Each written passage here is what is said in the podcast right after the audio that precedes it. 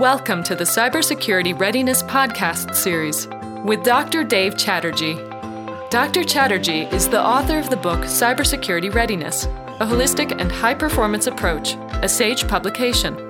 He has been studying cybersecurity for over a decade, authored and edited scholarly papers, delivered talks, conducted webinars and workshops, consulted with companies, and served on a cybersecurity SWAT team with Chief Information Security Officers.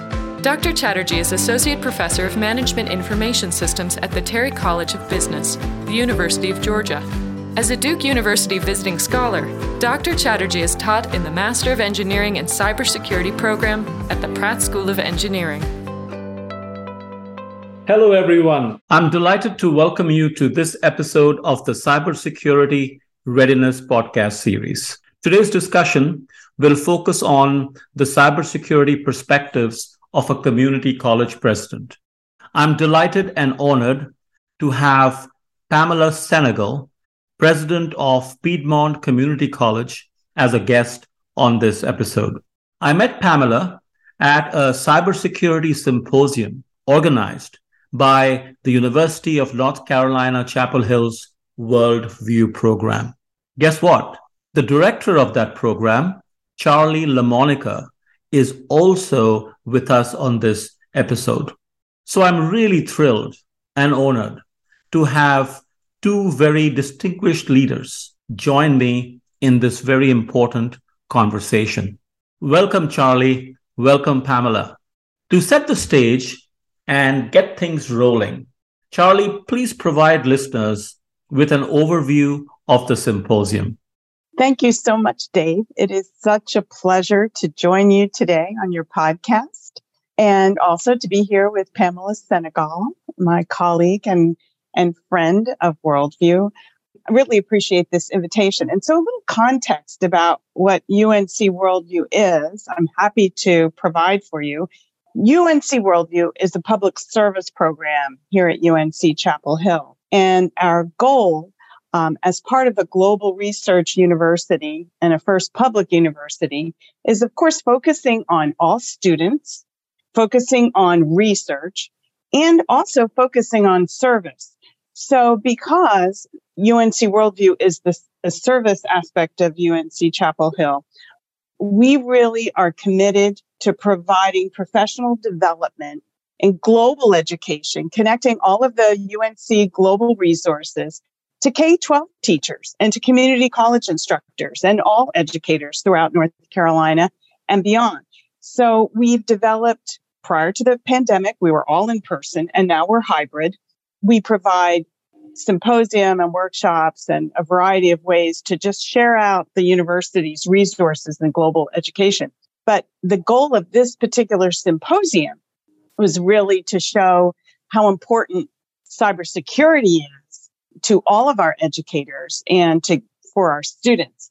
So, of course, how Pamela and I work together on this is I always turn to our council of advisors across the state. And I went right to Pamela Senegal and I said, what is your perspective in terms of what should we focus on at this in-person symposium?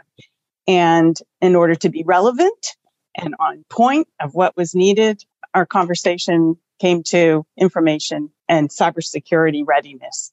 So that's that's a little context of how we got started. Fabulous. Thank you for that introduction. So now I'd like to welcome Pamela Senegal, the president of Piedmont Community College.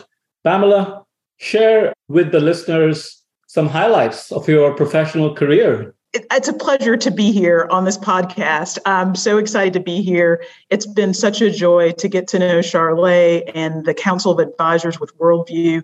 Uh, we are a rural serving institution, and, and through this partnership, we're globalizing our classes. We are helping our faculty and our students uh, better understand how we fit in a larger context.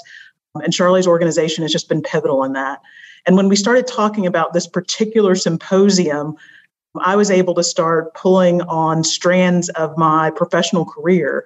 Everything from having been um, an IT trainer, to and i started even thinking about the fact that my parents refused to buy me an atari and instead brought me a basic programming book right so so i go really hard on it over the years and this is something that's just super important to me but as a college president we were one of the unfortunate institutions that in 2020 experienced a cyber attack.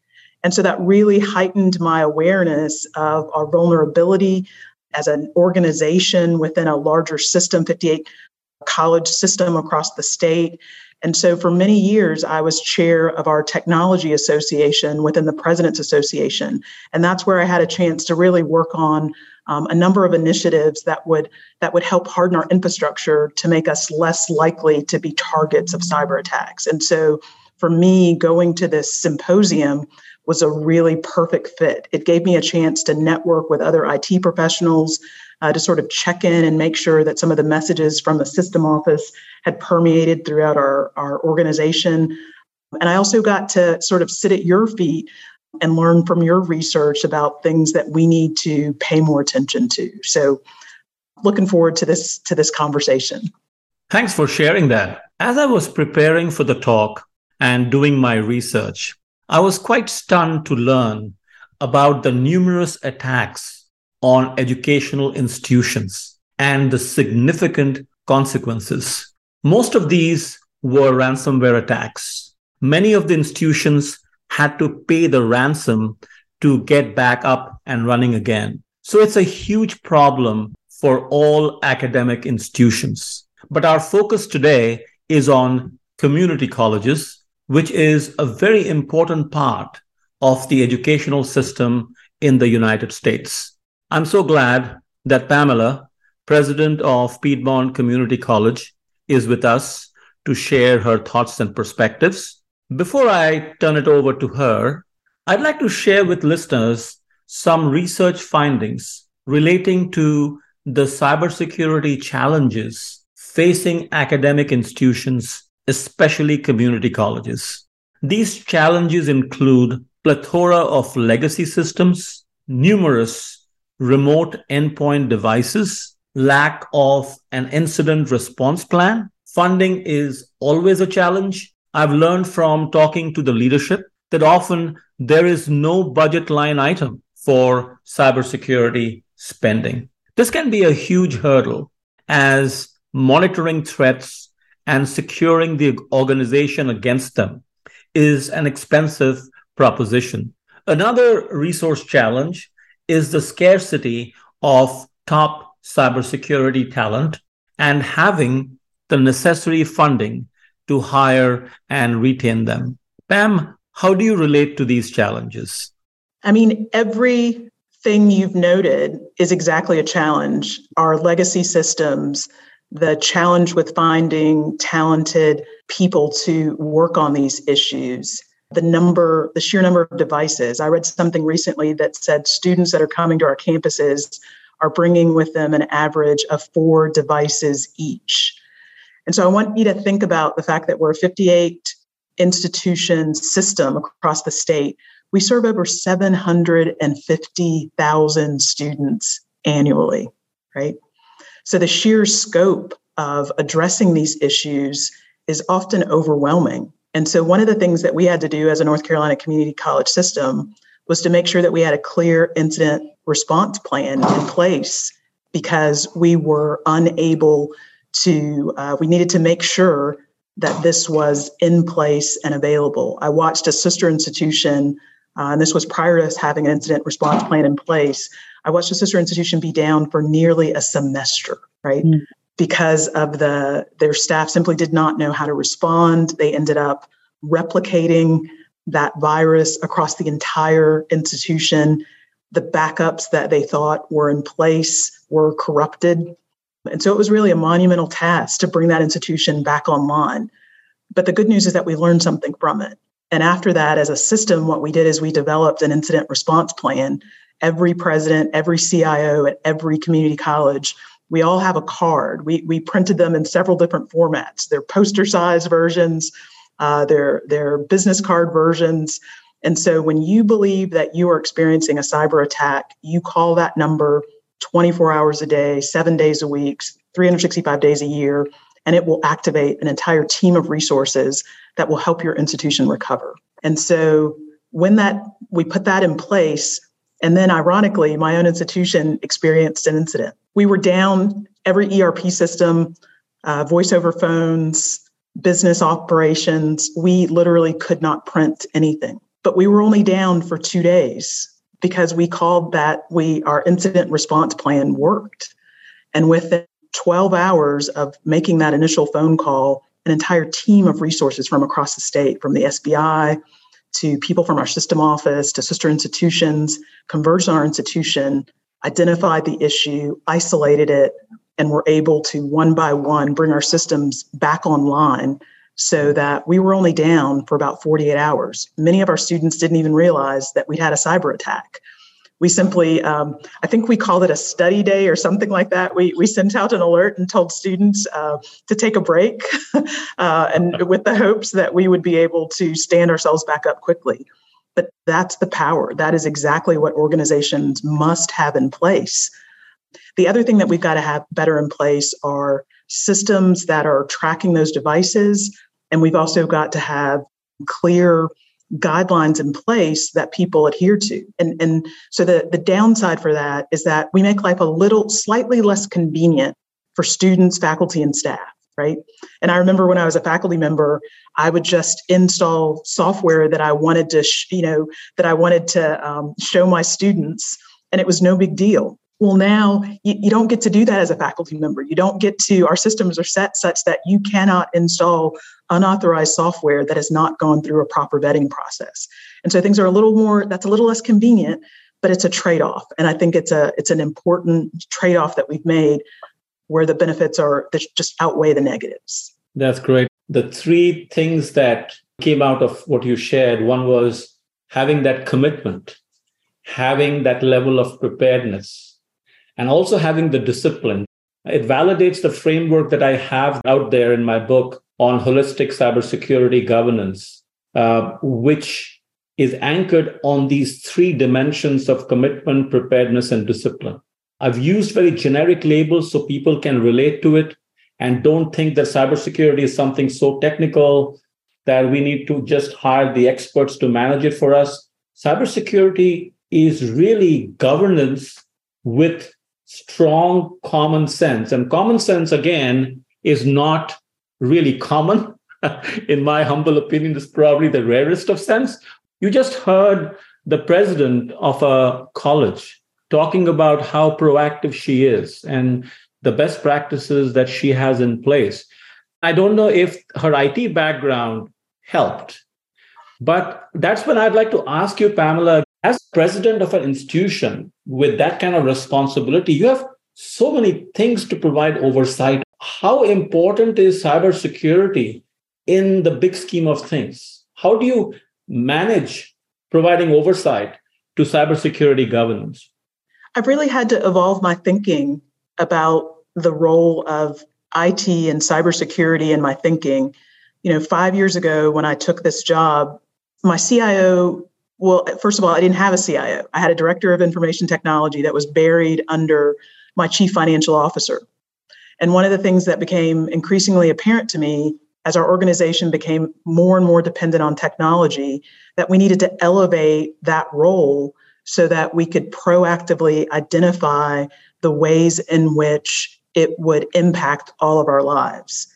And we're really at a point now as an organization where I don't know how we would survive, quite frankly, without that CIO role being one of my direct reports. And so one of the things that that we, that I did when I was technology chair is we gave sort of a list of conversations that presidents should have with their CIOs. And it goes to everything from what does your cybersecurity insurance policy look like? What's in it, right? Um, making sure that you've seen it, make sure that you have at least some high level understanding about that.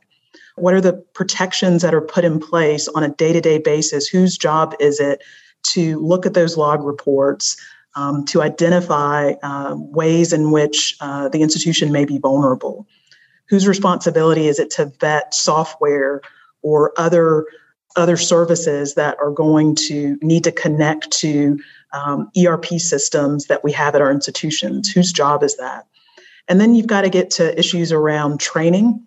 What are the requirements? So, so at our institution, we have some professional development requirements. And one of those elements is that there's a required amount of IT training that's required for all employees, right? So if you're if you're going to get a, a, a college account, if you're going to be using our systems, well, then you're under that umbrella of folks who are required to complete IT training. And so it's really helping our end users be cognizant of their responsibility in cybersecurity. So that means that when you get emails, and my favorite is when you get an email from the president saying, please send me uh, what, what is the one from Nigeria? It, it, seems like it's always asking them to go buy a gift card and bring it to my office immediately. I think that's one of my favorites, right?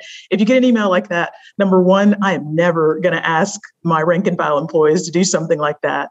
But also, the training that we've had our employees go through helps them identify things in emails like that that should trigger red flags, right? so that they should mark those as phishing attempts. So they should mark those that it's everyone's responsibility. And then um, those are just a few of the, the, the strategies, some of the things that we've done. So I'll, I'll stop there. Yeah, thank you so much for sharing those. are great perspectives, great pointers. I'd like to bring Charle back into the discussion. I hope listeners recognize that thanks to the Information Security Symposium, Charle and her team at the University of North Carolina, Chapel Hill the Worldview program put together that people like Pamela and many others uh, representing the various colleges in the state of North Carolina. They attended the conference. I'm sure there was a lot of sharing of ideas, best practices. So Charle and her team deserves a lot of credit.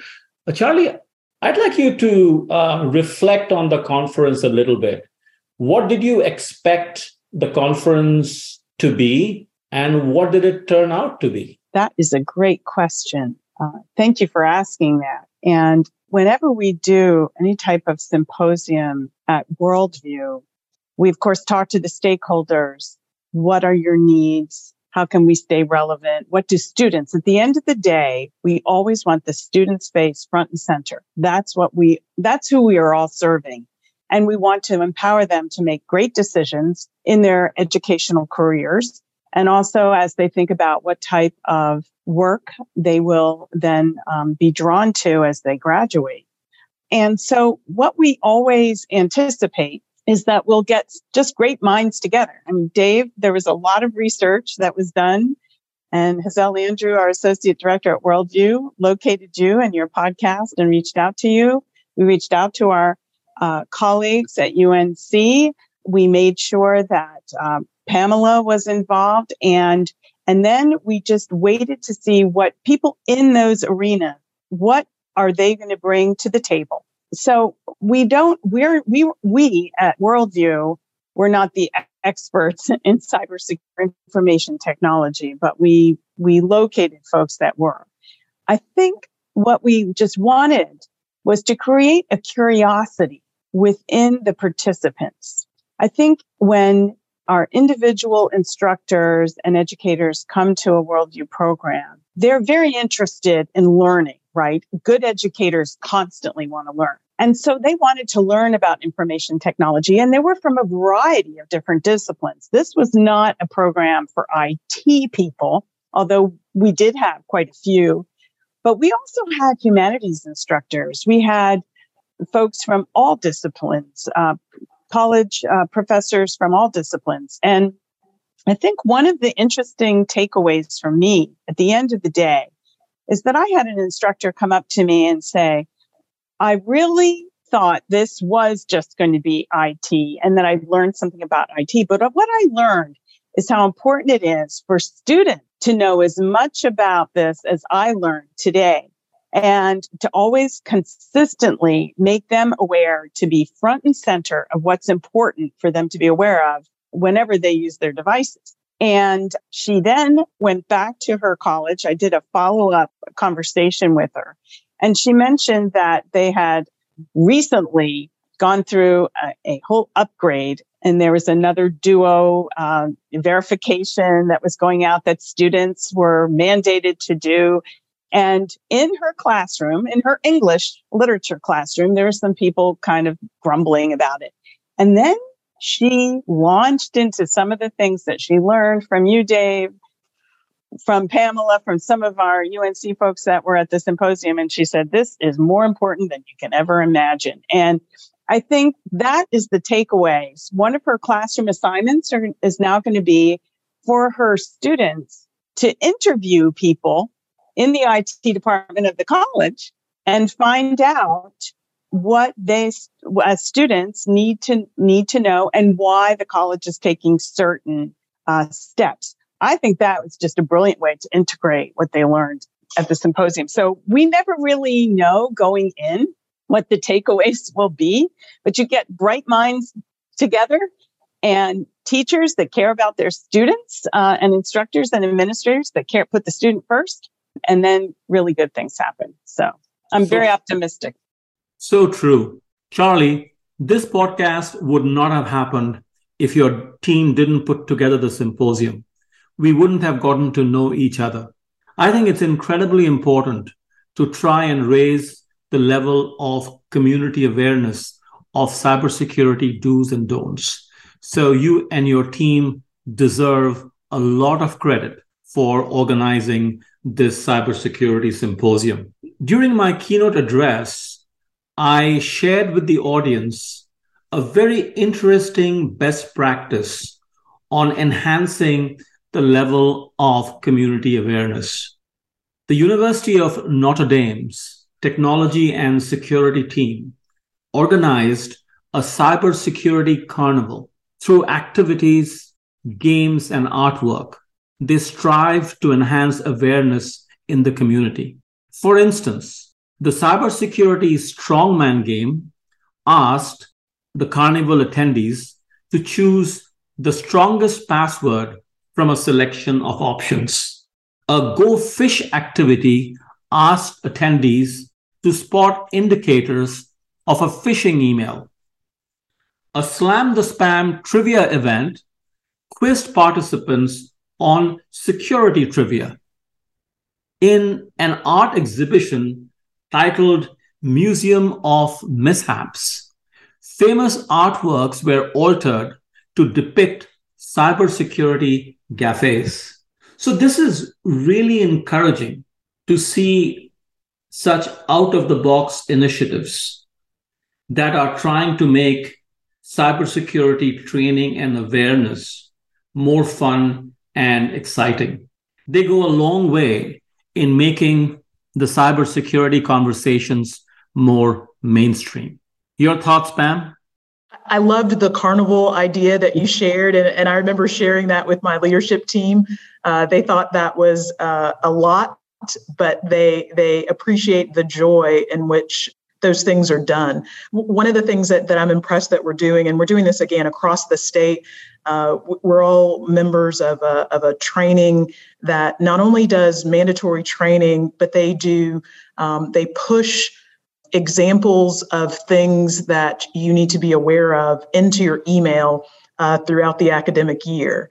And so I get a report of employees who fail those mini tests. So it's one thing to complete the training, right, and have a certificate, but four months later, can you actually apply it when a test phishing email is sent out? And so what what we've done and what many other institutions do is if the same person fails that uh, several times, then their access to different programs or to VPN access remotely is cut off until they complete additional training. But really, this is about paying attention. This is about being consistently diligent in looking and scanning for these types of things. And the reality is that a year from now, two years from now, three years from now, there will be something else that we'll need to keep our people informed of. And so that, that the big lesson learned for me is that it's not a one and done, right?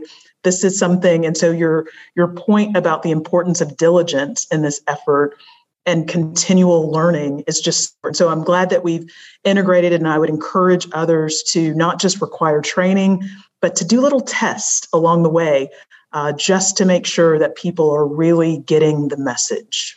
I'd also like to chime in too is that the collaborative nature of this, we're looking at like North Carolina as a state educational institutions Also, IBM was one of our sponsors for this program, and we had a, a corporate official uh, come and help open the program. So it, it really was integrated instructors in the classrooms, college presidents, distinguished speakers like yourself, Dave, IBM support. Um, Tim Humphrey was one of our supporters, and uh, Bina Hallman was one of the speakers. And I thought, this is what it's all about. Then students know that they know the why because everyone that is in leadership is saying, this is really important and this is why to not only keep us safe, but also to keep learning exciting and to be able to have this technology that draws people from all over the world to, to work together in a, in a safe way. I, I think that collaboration is, is really key. You couldn't be more correct. So spot on. In fact, I'd like to uh, add something to what Pamela was talking about training and failing. I'll share a personal anecdote. I do research in cybersecurity, I give talks, I've written a book, but the scope is so vast it's really very difficult to get your arms around everything. So from time to time, I put myself through certification exams. And these are pretty challenging exams where you have to sign up, you pay money, uh, big bucks by my standards. And you are sitting in an exam, uh, like proctored exams for four hours, answering 120 plus questions. I will unashamedly admit that I've flunked these exams multiple times and I've gone back again. And my wife goes, What's wrong with you? Why are you taking these exams? You don't need to take them, they're not required. I said, You know, finally, the joy of learning, the joy of awareness has set in. And even though I flunked these exams, I can't tell you how much I learned. Fortunately, I, I, I did pass. When it comes to cybersecurity and training, the leadership should remind people that as long as you're making a diligent effort to learn, to apply, that is most important. You can still fail. You can still become a victim of an attack. And I'm sure uh, an organization such as Pamela's, they will be very empathetic to somebody who uh, admits that, you know what, I did click on that link. I shouldn't have. Yes, I went through training. It's a mistake, but I want to let you know uh, give you a heads up so that your team can get going and figure out the extent of the damage. Creating that empathetic culture is so important. And that again comes from the leadership. They set the tone and reminding people that the effort should be there and passing or failing an exam is, is not always the indicator of learning. Sometimes you learn best when you fail. What do you think, Pam? I, think that's exactly what I've learned over the course of 25 years in higher education and, and then five years in, in industry when I was a certified technical trainer um, and was responsible for, for doing training for a telecom, an international telecom company. Um, that is exactly how I believe people learn best. The, the other piece of that training component, it's not just end users, but it's also as a leader making sure that I'm investing in my current IT staff. So there are a couple ways that we're doing that. So not only have we beefed up our own networking associate's degree program by integrating certificates in Azure and cloud backup and all sorts of other elements that we've integrated into our associate degree in networking. But we've also joined the Carolina Cyber Network, which is a consortium of about 14 schools across the entire state. We're working uh, with Fayetteville Tech, and they work with the military uh, so that our students are going to have access to some of the best virtual training scenarios so that my, my, my end goal is to actually train my future IT staff. Uh, but I also want to make sure that my community is safe. And so that's why we've also made that investment in, in not only offering that training to the community, but having my own IT staff participate in those things. And, and the other thing I'll say to other CEOs is uh, we get nervous when we spend a lot of time and energy helping our IT staff get certi- certifications and credentials. The thinking is always that we are preparing them to leave us, right? We're making them more attractive uh, to get recruited by someone else. And I need us to change our mindset about that and to accept that that is exactly what's going to happen. But you do not want them as part of your team untrained right? so, so would you, do you really want someone to stay for 20 years because they've not bothered to invest in themselves or uh, we want high flyers in IT. We want people who are curious. We want people who are problem solvers, mm-hmm. who are continuous learners. And so that is a that's an investment. And sometimes that means those folks will leave. But if you're thinking long game, like we are at Piedmont Community College, uh, by having these training programs, now I've got a list because the other thing we've done is you're required to do an internship as part of those uh, degree programs. And so we often make our own IT department the, the host of those internships. And so we're constantly creating a pipeline, a pool of people uh, that will eventually help us protect our network. And so those are we got to we got to think about this a little more holistically as we are dealing in a new world where this is a constant. This is not something that will go away. The attacks will only get more sophisticated. They will continue to morph as they have done over the last two decades. Terrific. Uh, you know, Charle, you mentioned about how you involved industry, academia, you brought them together in this conference. And as Pamela was sharing her thoughts, and I get to talk to senior leadership across the spectrum, I can't tell you how important it is to bring them together from different fields, from dis- different disciplines, and enable the cross fertilization of ideas in a setting such as the one that Charle and her team at UNC Worldview created at Chapel Hill. Bring people from different walks of life, let them engage, and before you know it, you have you have provided you know such great insight. So you have, you have helped people identify great resources, and sometimes, like say Pam, in your world, I'm sure you are constantly getting feedback from other community colleges what they are doing by way of best practices. I have learned over the years that sometimes some of the best ideas come from the most unrelated industries. That's precisely why it is very important to go beyond your current domain and learn what others are doing in their respective fields. I'd love to get your thoughts. Well, I, I must say, Dave, that one of the other exciting parts of the symposium that mm-hmm. we had in November was the student panel. Yeah.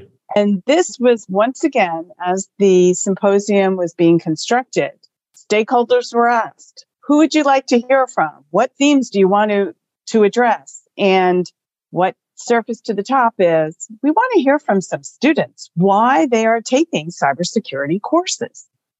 And I find that that is always, you know, students are front and center. I said that earlier. I say that every day. If we don't start listening to what students want and also hear what they, um, the world that they're creating for themselves, we're all missing out.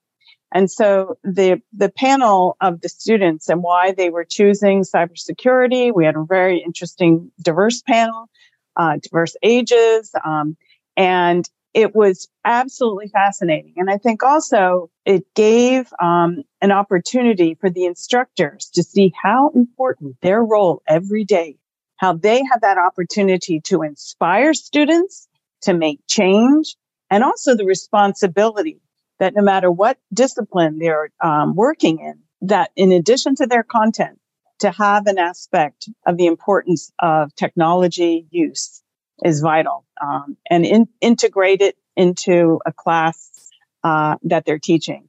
A global education is education, right? About all different things. And so um, that was another interesting uh, aspect that I that I took away from our from our symposium. And Dave, you make a great point about um, how important this is across industry. So I serve on several different boards. Mm-hmm. And because of my experience with the technology committee, with what we've gone through at our own institution, mm-hmm. I've been able to bring that aspect to a hospital, to a bank, uh, to awesome. A, lending organization, uh, you know, because that's where I'm serving. Mm-hmm. And so why wouldn't I leverage these experiences across industry? This is not something unique to higher education um, every one of our students eventually is going to go work in one of those industries and they need to have this awareness so um, making sure that we're sharing this broadly is just absolutely critical i'm, I'm delighted pamela this is great to hear um, you, you know one of the key findings of my research has been that for an organization to establish and maintain a high level of cybersecurity, let's say vigilance or resiliency, it is very important to create and sustain a high performing security culture. And who leads the effort? It is the senior leadership. Who sets the tone? It is the top executive. So it's really heartening to hear you talk about your perspectives and you are very hands on. It's obvious to me, it's very hands on. And that's something that I try to get across to the folks through my writings and my talks that how hands on is your leadership? What does that mean? Does your leadership team serve on different committees that are planning cybersecurity governance, that are reviewing cybersecurity governance performance, that are establishing the performance metrics. You know, there are so many different aspects of governance. How involved, uh, and again, I don't expect the CEO to be everywhere, but realistically, having representation in those committees, getting regular feedback whereby at any point in time the, the senior the senior most person in the organization knows what this organization's strengths are what the organization's vulnerabilities are so this way even if something unfortunate happens you're not taken by surprise you're still well informed but you also recognize that no matter what you do there can still be a breach but at least the organization should not be held liable or be considered guilty of gross negligence. The word is kind of strong, but that's what lawsuits are all about. The, the, the victims are trying to prove that the organization they had trust in was grossly negligent. But when you have a proactive CEO and a leadership team recognizing how important this is, how centric this is to the strategic responsibilities and challenges of an organization, then I feel that they are much better off than many others. Uh, reactions. Cybersecurity is, is everyone's job. It's not just mine. Um, I would urge CEOs who are at higher education institutions to look at uh, almost all of us have college wide committees, right? And so, whether that's the diversity committee, whether that's the enrollment management committee, I would urge you to have an information technology presence in each of those committees because technology is just that integrated into everything we do. And so making sure that my IT department is aware um, of things that are going on and always uh, having that filter to be on the lookout for how it might impact our infrastructure, um, particularly systems that are going to have access to sensitive data, to information that we have a duty we have a we have a we're stewards of of those resources. We are stewards of uh, people's credit card information. Um, we are stewards of their personal information. And so it's everyone's responsibility. And so, I, so I'd encourage CEOs to, to look at their college committees, make sure IT is integrated. If you've not elevated your IT to position to a senior one, I would encourage you to do that. But I would also encourage you to do something that, that we're just now getting back in the habit of with, with some of the tapering down of COVID. But you run fire drills. Every year we have responsibilities to run fire drills. So have you run a cyber security drill, right? Have you done a tabletop exercise around that? Have you checked your backups? Many of us have moved our backups to the cloud. We're, we're putting all sorts of data in the cloud and we're trusting these vendors and partners to be diligent in our backups, but, but we still need to verify that our backups work the way that they were intended to work um, as part of that SLO. The other thing that I would encourage you to do is, is be diligent and consistent about investing in your staff and requiring training and then have those checkpoints along the way. It's just absolutely critical. This cyber attacks are going to continue to morph and shapeshift. and we have to be prepared for that. It is just the reality of doing business today.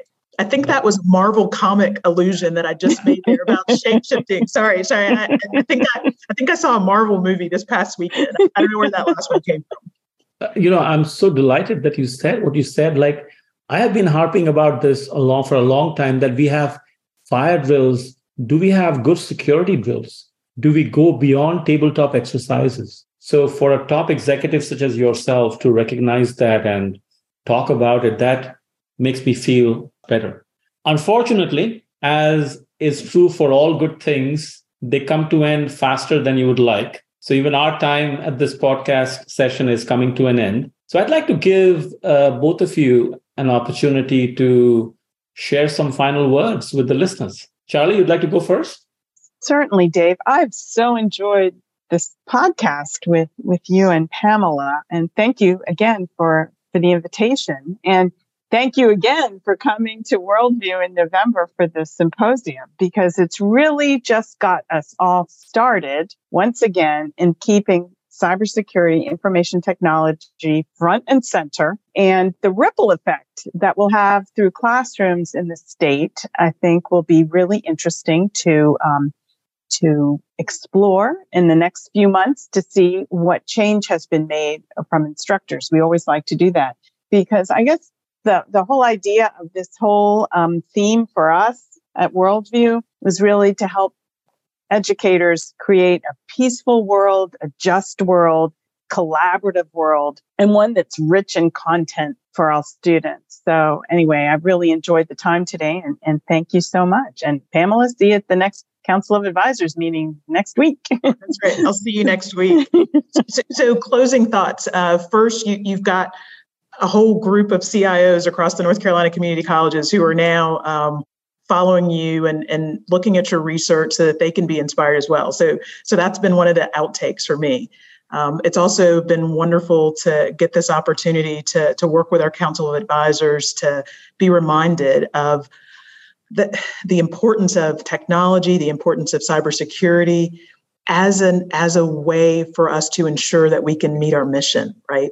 And the whole purpose of what we do every day in North Carolina community colleges is to transform people's lives. But without technology that is solid, that is dependable, we won't meet our mission. So this this has to be elevated um, as a priority for organizations. Um, CEOs have to have conversations with their CIOs. We have to invest in those folks. We have to we have to model this behavior ourselves uh, when our faculty are upset about not being able to uh, download or install software like they used to. As CEOs, we have to take a deep breath and explain how things have changed and why that's no longer an option. But yet, there is a path for you to get that software. You just won't be able to do it five minutes before your class starts. Uh, the vetting process takes a little longer than that. Um, and so we have to be consistent and diligent. Um, and so we thank you for your research. We thank you for all that you do to contribute to this space. Uh, we look forward to your next book uh, so that we can continue to, to learn and grow in this area. And as always, thank you, Charlotte, for, for all that you do with Worldview. I also want to take this opportunity of thanking both Charle and you for the services that you provide to the community. We are very fortunate to have people like you out there, and I feel really good that um, we are headed in the right direction. The battle or the war against cybersecurity is unlikely to go away. But when leaders such as Pamela, such as Charle, are doing things within their realm of influence, it sounds very, very exciting, inspirational, and I am extremely optimistic. So, with that, we conclude our session today. Thank you very much.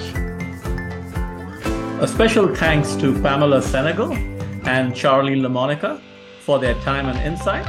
If you like what you heard, please leave the podcast a rating and share it with your network. Also, subscribe to the show so you don't miss any new episodes.